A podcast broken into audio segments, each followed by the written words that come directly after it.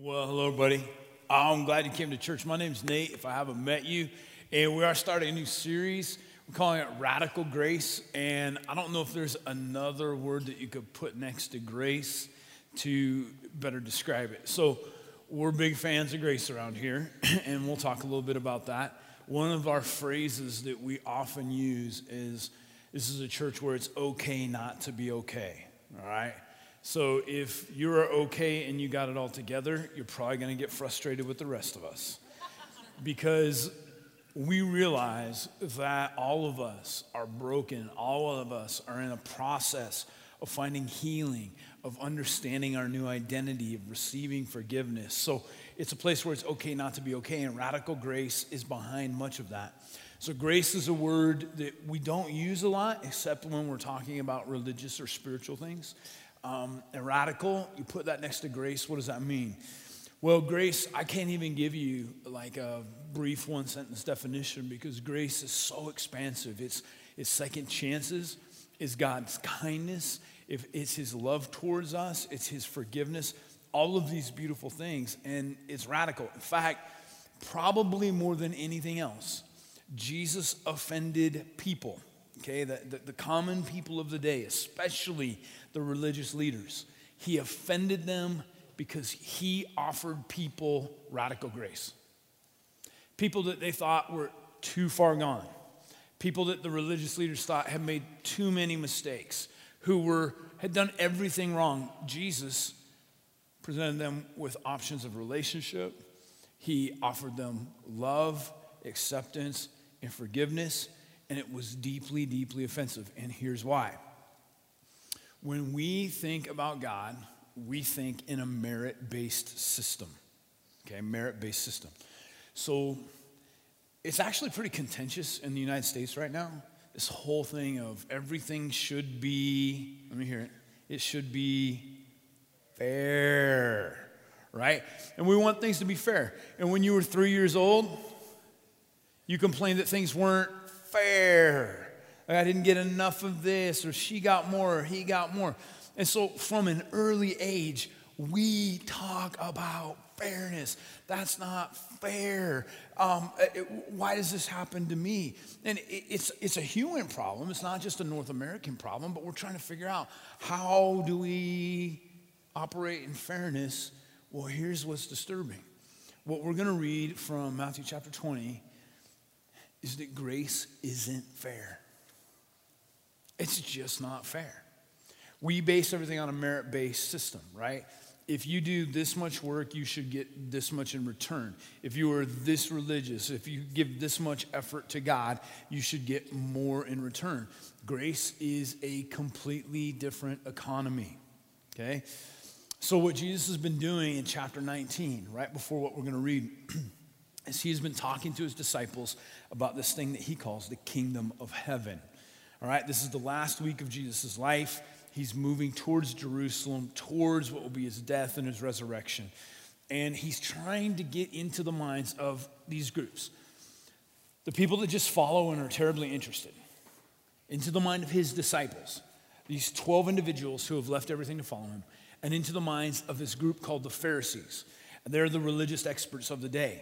He's trying to get into their mind that the way that grace operates, the way that the kingdom of heaven operates, is not merit based. Okay? So he tells these, these three, well, he has these three experiences in chapter 19. One is parents wanting their kids to be near Jesus start bringing their kids, and here come the disciples, and they start shooing away the kids. And they say, Hey, hey, Jesus doesn't have time for this. This guy's important. And Jesus stops and he says, Whoa, whoa, whoa, whoa. Bring the kids here. He pauses. It says he spends time with the kids. And then he looks up at all the important people. Okay? He looks up at the Pharisees, he looks up at his disciples, and he says, The kingdom of heaven belongs to such as these. What? Well, the kingdom of heaven, doesn't it belong to those of us who keep the law and are very, very religious and that put forward so much effort. Jesus, no, the kingdom of heaven actually belongs to these who are trusting. These who didn't try to earn my respect, they just came up and wanted me to give them a hug. Then there's a, a rich guy, wealthy, an expert in the law. In the first century, if somebody had money and somebody had success, it meant that they were doing things right, that God had given them favor and God was blessing them. So this guy comes up and says, Okay, Jesus, what must I do to be saved? Jesus says, Well, keep the commandments. And this guy legitimately says, Listen, from my youth, I have kept the commandments. I have tried to be moral. I've tried to be obedient to God's laws. And Jesus says, Okay, there's, there's one more thing. This one thing you lack. I want you to go and sell everything you have. And he's very, very wealthy. Give it to the poor and then follow me. Says the man walks away very sad. And Jesus says this He says, It's easier for a camel. Okay, think of a camel, long legs, big hump. He says, It's, it's easier for a camel to go through the eye of a sewing needle than for a rich person to enter the kingdom of heaven. Okay, wait a minute. No, no. If anybody should get into heaven, it's this guy. Did you hear him? He's been moral his whole life. He's wealthy. God's blessed him. It's a merit based system. He has everything. And the disciples are like, well, if he can't get into heaven, how can we get into heaven? Because God's blessed him. We don't have anything. And Jesus says, listen, with man, this is impossible. With God, all things are possible. And then here comes Peter. This is where we really see this merit based thinking. Um, in verse 27 of chapter 19, Peter says this He says, We have left everything. Oh, that's not it. We have left everything to follow you. What will there then be for us? Says, Listen, okay, we've given everything. We walked away from our jobs, and if we've done that, in this merit based system, what's going to be there for us? And so this is how Jesus introduces grace. Matthew 20. For the kingdom of heaven is like a landowner. This guy owns a vineyard. When the grapes are ripe, you need to bring them in because the sugar content is correct and they don't stay very long on the vine. So the kingdom of heaven is like a landowner who went out early in the morning to hire workers for his vineyard, temporary help. He agreed to pay them a denarius for the day. So, denarius would have actually been really good payment for somebody who was a laborer. A denarius was a Roman coin, and that was the payment of a Roman soldier's, a foot soldier's daily wage. So, if you enlisted in the Roman army, you were paid one denarius per day that you served. And this was different. This was generous. Like that, that isn't what farm workers are paid. So that he agreed to pay them a denarius for the day and sent them into his vineyard. About nine in the morning, he went out and saw others standing in the marketplace doing nothing. So people who needed work show up in the marketplace. Now he comes back three hours later. He says, oh, There's some more people that need to work. He told them, You also go and work in my vineyard, and I will pay you whatever. Notice this. Doesn't say denarius, whatever is right. Okay? You're going to have to trust me on this. So they went. He went out again about noon and about three in the afternoon and did the same thing hired more people. About five in the afternoon. So Israel's closer to the equator. So your, your day was 6 a.m. to 6 p.m. And so now the last round of hirings, there's five rounds of hirings. The last one is at what time? 5 p.m., one hour before quitting time. He went out and found still others standing around at 5. He asked them, Why have you been standing here all day long doing nothing? Listen to their passivity. Because no one has hired us. Some of you, like the baby boomers, are like, oh, this is a story about millennials. No, no, no, it's not. It's 2,000 years old, okay? No one has hired us, but they're just passive by their nature. They're like, we've just been standing here. He said to them, You also go and work in my vineyard. When evening came, the owner of the vineyard said to his foreman, so he says, I want, we're going to set this up, okay? I, I, I want people to understand something. Call all the workers and pay them their wages, beginning with the last. The people that worked from 5 p.m. to 6 p.m., and then the people that worked from 3 to 6. The ones hired and going on to the first. The workers who were hired about five in the afternoon came and each received a denarius. Roman soldiers' daily pay. So when they came to those who were hired first, they expected to receive more. But each one of them also received a denarius. And when they received it, they began to grumble against the landowner. These who were hired last words only one, it's not in there, but stinking hour, they said. And you have made them equal to us who have borne the burden of the work and the heat of the day. But he answered one of them, I'm not being unfair to you, friend. Didn't you agree to work for denarius? Take your pay and go. I want to give the one who was hired last the same as I gave you. Don't I have the right to do what I want with my own money? Or are you envious? Interesting question. Are you envious because I am generous? So, remember, this is about the kingdom of heaven. So the last will be first, and the first will be last. What is Jesus saying here about the grace and the kindness of God? It's radical. There's a story, it's a newspaper article. It's about uh, LaGuardia, who was mayor of New York for three terms during the tail end of the Depression and through World War II. Anybody ever landed at LaGuardia Airport in New York? Very busy airport. Was named after this mayor who was mayor in the 30s and the 40s. And Mayor LaGuardia was just a unique character. He was five foot two. He always wore a carnation in his lapel. They called him the little flower. And he was just involved in everything.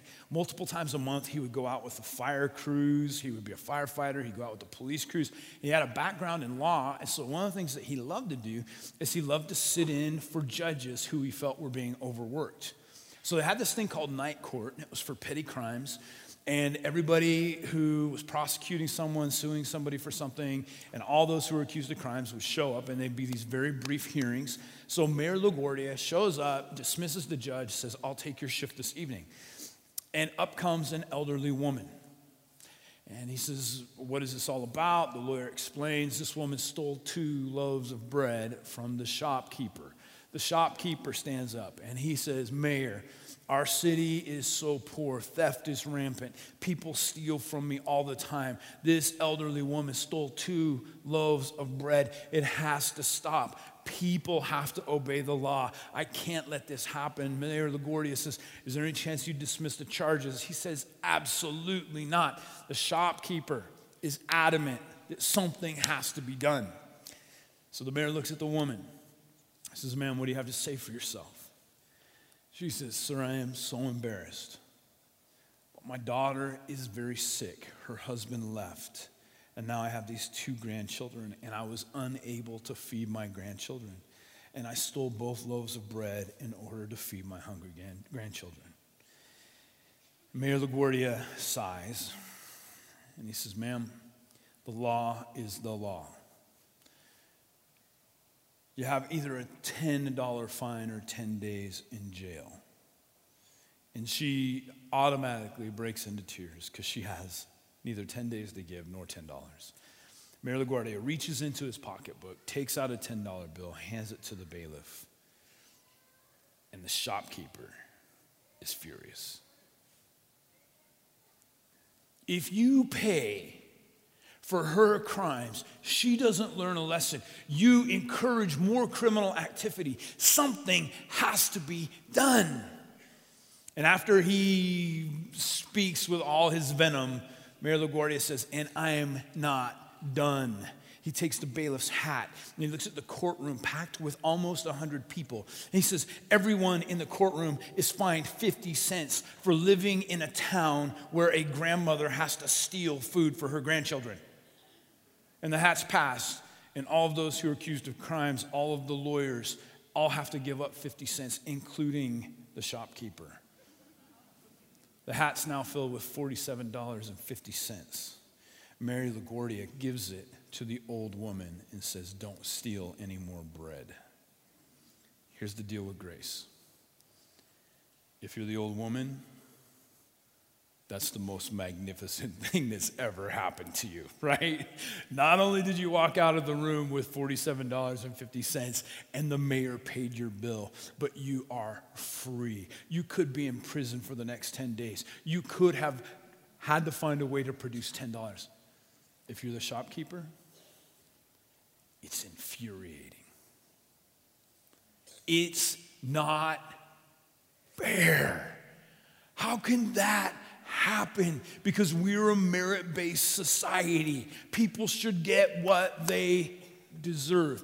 Jesus tells this story to expand our concepts of what God's love and grace is like and to describe how truly radical it is. Here's a few things I want to say. Number one, point number one is this grace has no connection with achievement, ability, and sacrifice. Grace is so radical, it has no connection with achievement, ability, and sacrifice. So imagine if you were listening to this story and you're one of the 6 a.m. people. You got up early. You worked 10 to 12 hours. And you know what the day would look like. You gathered grapes. And over here in your corner, it's now 6 p.m. You've worked all day and you have a pile of grapes. You've filled up bushels worth of grapes. You've done a good job. You have achieved. You've been diligent. You've been productive. And then descending down the line, are these smaller and smaller and smaller baskets of grapes until there's the one guy who showed up at 5 p.m. And it probably took him 10 minutes to get there. And he has his little basket of grapes. What's your automatic assumption? I have done more. I deserve more. And then you're watching the payment and you are elated because the one hour work guy just got paid a denarius, which was what you were going to get paid. So, what's your assumption? Look at my pile of grapes. This is merit based.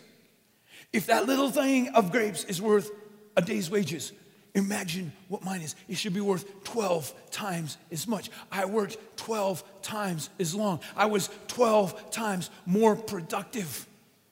And then Jesus bothers everybody by saying, and the landowner paid him the same. That's not fair.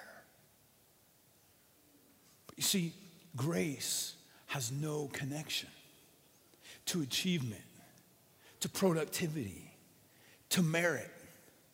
It's a completely different economy, which can be baffling. Here's, here's why grace is different. Did you notice all five rounds of hiring? Who initiated the hiring? It's always the landowner. Nobody came knocking on his door saying, Hey, I, I, I hear your grapes are ready. I, have came, I've come to work. Every time, it's the landowner who has to go out and find laborers. That's the truth about grace. It is always God who initiates. I never achieved grace because of what I've done or what I've accomplished. I was lost. Everybody in this room, wherever you're at in your own spiritual journey, maybe you're spiritually unresolved, you're asking questions, maybe you've been walk, walking with Him for decades. Listen, God is the one who found you. God, God doesn't have like this cosmic chart up in heaven and He's looking, He's like, look at all these gold stars. Holy smokes, I better talk to that person. They are good.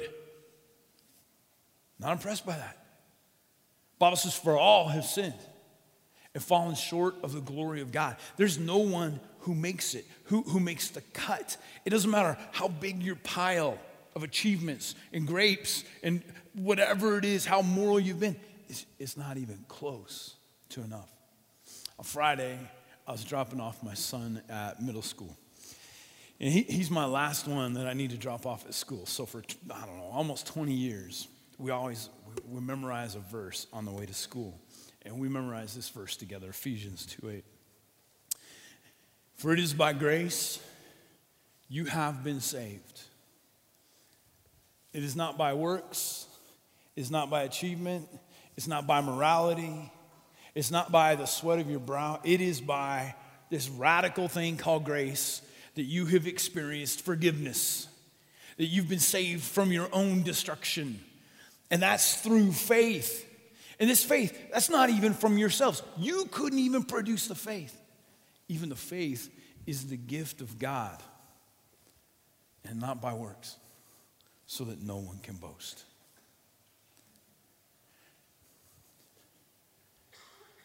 The radical grace of God is not merit based.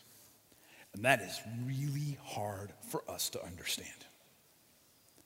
It has nothing to do with my achievements or how hard I've worked, because in my mind, I think do more, try harder, get more. But the point of this story is no, no, no. This is a completely different economy.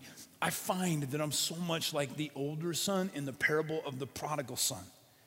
There's two sons. One is the Mr. Responsible. He's the 6 a.m. He's got a pile of grapes. He's done everything right. And the other son, man, he showed up for work at 5 p.m. Said, Dad, I want my inheritance. He goes and squanders it. And he finally comes home in rags and filth. And what does the dad do?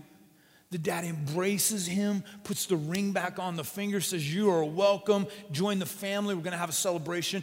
And the older son, who's been there since six in the morning, says, You got to be kidding me. I'm not going in for that party. Uh, that's my brother. He doesn't deserve it. That's exactly what the crowds that were listening to Jesus were experiencing. They don't deserve, we deserve it. Listen, you know what I deserve? I deserve death. I deserve separation from God. Salvation was a complete gift. It is not based on me and what I earn and what I do, it's not based on merit. Point number two grace can make people mad, and I mean really, really mad. get offended by grace. We ask the question how can God love people who are less righteous than we are? I want you to imagine for a second diminishing quality of the workers involved in the story. So the people that showed up for work at 6 a.m., they're like the achievers, right? They showed up for work, they are shaven, their, their robes are perfectly pressed, and they've got impeccable resumes. I can pick grapes with the best of them. And I am eager and I'm here when the sun's up and I'm ready to work. Now, as you go down through time, through the five hiring rounds, your quality of workers probably diminished a little bit because you got the 9 a.m. people. They showed up, they're like, hey, I just had to sleep in a little bit, had to read the paper. And then you've got people that showing up at noon for work, and down to the people that showed up at 5 p.m. when the day's over at 6. Okay, the 5 p.m.ers, their resume, written in crayon. Me pick grapes right? Uh-huh. I mean, hair's a mess. I know exactly where this person was at. This person lives in their grandmother's basement because their parents kicked them out. But grandma's the nicest woman in the world. And you know why they showed up for work at five? Because they played video games till 4 a.m., went to bed, slept, woke up, and ate a late lunch. And then they're sitting there like, oh no, grandma's gonna ask me if I look for a job. I better go look for a job. It's 5 p.m. Perfect. Nobody will hire me. And so they show up at the marketplace. There's an hour left to work. And here comes this guy and says, Hey, you want to work? And the guy's like, No, not really. That's why I'm here now.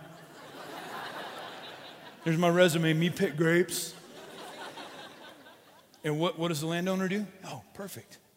You're just what I'm looking for. Like, seriously. Nobody's ever looked for me. Like, okay. So, so he follows, he follows him. They get there. Man, he picks grapes, tiny little pile. It's payment time. He gets paid first. The guy gives him a denarius, the same as if he was a Roman soldier, for one hour of work. He thinks, these guys are lunatics. They have no idea how to handle money. So he puts it in his pocket. He's like, thanks. See you tomorrow, 5 p.m. This is great. right? He just walks away. Like, I got to get out of here before they realize that I am not worth what they just paid. But as the line goes forward, the landowner set it up. He wanted the 6 a.m.ers to see what happens. And so the 6 a.m.ers are looking at their pile like, I've done so well. And it's the same coin. Grace can make people mad. Because God's generosity, I can't even comprehend it. And I always assume that the things that I've produced are what brings and initiates God's love for me. But whatever I've produced in my life has nothing to do with God's love for me. The two are not associated in any way. Point number three God has the right to give what he wants to whom he wants.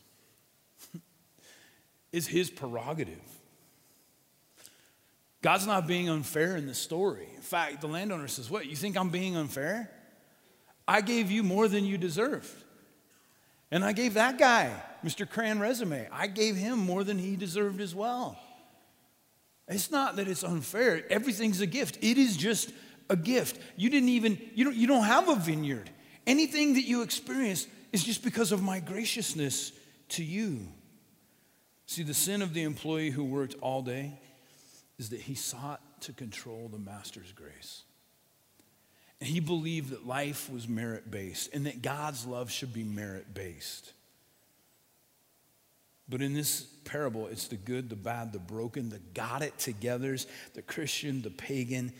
None of them can save themselves. Every one of them needs the landowner to offer something that they don't deserve. That is radical grace. Lastly, point number four. It's just, it's the question that the landowner asks Are you envious because I'm generous? You, you wanted more generosity for you than you wanted for those people, right? So, strange question. You envious because I'm generous? What? You, you want to be envious too, or you want more of my generosity? What's that all about? Here's what I've noticed. Just be very forward with you. If you're not careful, I've, I, have been following Jesus for decades now. And here's what happens. Okay, this is what was happening to the religious people. This is why Jesus had to tell the story. Is when you were the one who was broken, when you were the one who showed up late to the party, when you were the one with the little tiny achievements, your view of who God loved was about this big. But the longer you live, the more diligent you are, the harder you try. The circle that you believe God loves and is worthy of his love becomes smaller and smaller until it's a group of people that look just like you. And Jesus wants to destroy their circles of who they believe God accepts and loves. And he wants to say, it's bigger than you could imagine. That his love is radical, it's baffling, it's scandalous. Grace is scandalous. And he's saying this God loves all sorts of people that you don't even like. You can't even like them. And he loves them. If there's one takeaway, if there's one thing I'd love for you to remember out of this parable, it's this it is never our job to control grace, our job is to preach it. It's never my job to decide who's worthy, who's worked hard enough, who's been good enough, who's moral enough. I want to. I want to create borders. I want to create levels of worth. I want to make a merit based system. But my job is to preach it, to proclaim it, to experience it, to give it away. That God accepted me, a broken down, sinful human being. I couldn't even find him. My religious goodness didn't even create a blip on the radar. So, my job isn't to control grace. My job is to give grace, to experience it. There's two ways that people experience grace. The, the people that work the 10, 12 hours, what's their experience? They grumble. Stinking landowner. What does the guy that showed up at 5 p.m. do? Oh, you serious? Awesome. Buy some more video games with this. Right? Listen, there are two ways that you and I can respond to grace. We either grumble because we think that we deserve more and other people deserve less, or you just drop your jaw in awe and unbelief that God could love. He could love me imperfect, broken, confused. And could we wake up every day? The stories tell us, could you wake up every day and say, I don't deserve it? But you have loved me. You died for me, Jesus. You set things right. You resurrected. You're living your life through me. And it's all a gift. And I, have done nothing to achieve it. And it has nothing to do with what I've accumulated religiously. It's just your kindness, your radical radical grace. Just want to leave you with two thoughts. Number one, if, if you're the 6 a.m. worker, even a 9 a.m. worker, maybe even noon, you, you know what? You've been doing pretty good. You're not in jail, right? It's quite the accomplishment. Can you just experience the radical nature of grace and just drop your jaw? Say, I can't believe that he would love me. I can't believe that he would give the gift. It's not a denarius, but it's the gift of forgiveness and a new start and acceptance and healing. I can't believe that He gave that to me. And then there, there's another group. You know it. You're the 5 p.m. person, right?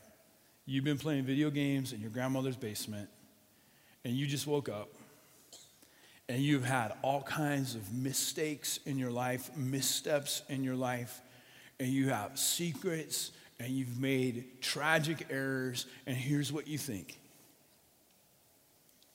He could never love me. I'm too far gone. I'm too broken. I've been too lazy. I've been too passive. And you're just standing in the marketplace and you've done it. You thought, nobody will ever choose me. Here, here's the point of the parable for you Jesus walks up to you, and there's only an hour left. you've squandered the day, you've squandered your life, and he says, You want to come work for me? And you say, I look at my look at my resume. Like, you don't want me. And he says, I choose you for my vineyard. I want you, no matter what you feel about yourself, no matter the regrets that you have, you are never too far gone. That's Jesus' scandalous grace. You've never made too many mistakes. He says, You come, and I've got a gift for you that's the same gift I'd give to the finest and best out there. Because my love for you, he says, is not merit based. My love for you is a gift, it's radical grace, it's beyond your comprehension, and you've done nothing to achieve it. It is because I am loving and I am kind and I am compassionate and I love people that you can't even like at this point in your life. So if that's you, follow him. He knows all about it. You have no secrets when it comes to God. And he still says, Follow me. Will you pray with me?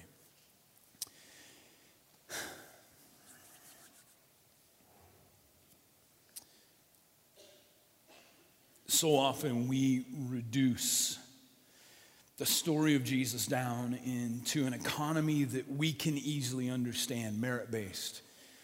And so we think it's those of us who do more and try harder and modify our behavior and make sure we don't fail tragically. Those are the ones that God loves.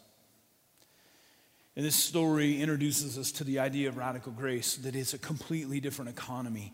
That any of us, any of us in the room, we are here and it is grace that saves us. And this is a gift. It's not based upon us. And no one, not a single person in the room can boast. We are all recipients of something that we could never earn the love and kindness and forgiveness and compassion of God. So, would we drop our jaws in awe? That we've been given this gift that we never deserved. Jesus went to the cross, he lives now today. And we've done nothing to earn that. Help us never to be misers of grace, to try to control grace. Instead, help us to preach it, to live it, to give it, and to experience radical grace. And then finally, for any of us, and we identify more with the five o'clock person than the 6 a.m. person. And we feel like, well, there's too far gone. We feel so unworthy. Lord, I pray that this story that Jesus told would convince any of us who are living in a secretive life, who have struggled with addiction, who have squandered away precious time, that it is not too late, that His grace is so scandalous that He offers that person the same person, the same thing as the most religiously oriented individual in the room forgiveness and love. If that's you and you know, this is the day, this is the day, I need radical grace. I understand it's not based on me. I just surrender. I receive the gift. If this is the morning where you need to receive the gift of Jesus' love and forgiveness and begin to follow him, would you boldly just raise your hand and wave at me? I want to make eye contact. Yes, sir. Yes, sir. Yes, ma'am. Yes, sir. Your sons and daughters right here. Yeah. Yeah, you're his. Yes, both of you back there, you're his, you're forgiven. In the middle here, if that's you, yes. Right there. I see your hand. Yeah, beautiful. Anybody else right here? Yeah, you're his daughter. You're made new, yes, sir. If you're in the balcony and that's you, wave at me. Yeah. Okay, both of you right there in the middle, over here as well. Yeah, I see your hand. Yep, you're his right there. He loves you, He forgives you. Yeah, beautiful. Beautiful. And down here, yes, sir. Yeah, you're His. Everybody, would you, would you just applaud? There are a whole bunch of people that just made a really, really big step. Oh, Love that. Love that. Hey, if you did raise your hand, beginning of a new day, your sons and daughters of God, head to one of these I have decided banners. There's one in the balcony as well. I want to get a Bible in your hands and help you get started. Everybody else, be the hands and feet and mouthpiece of Jesus. Experience radical grace and give it away. If you need prayer for anything, there's people up front you can trust. God bless you.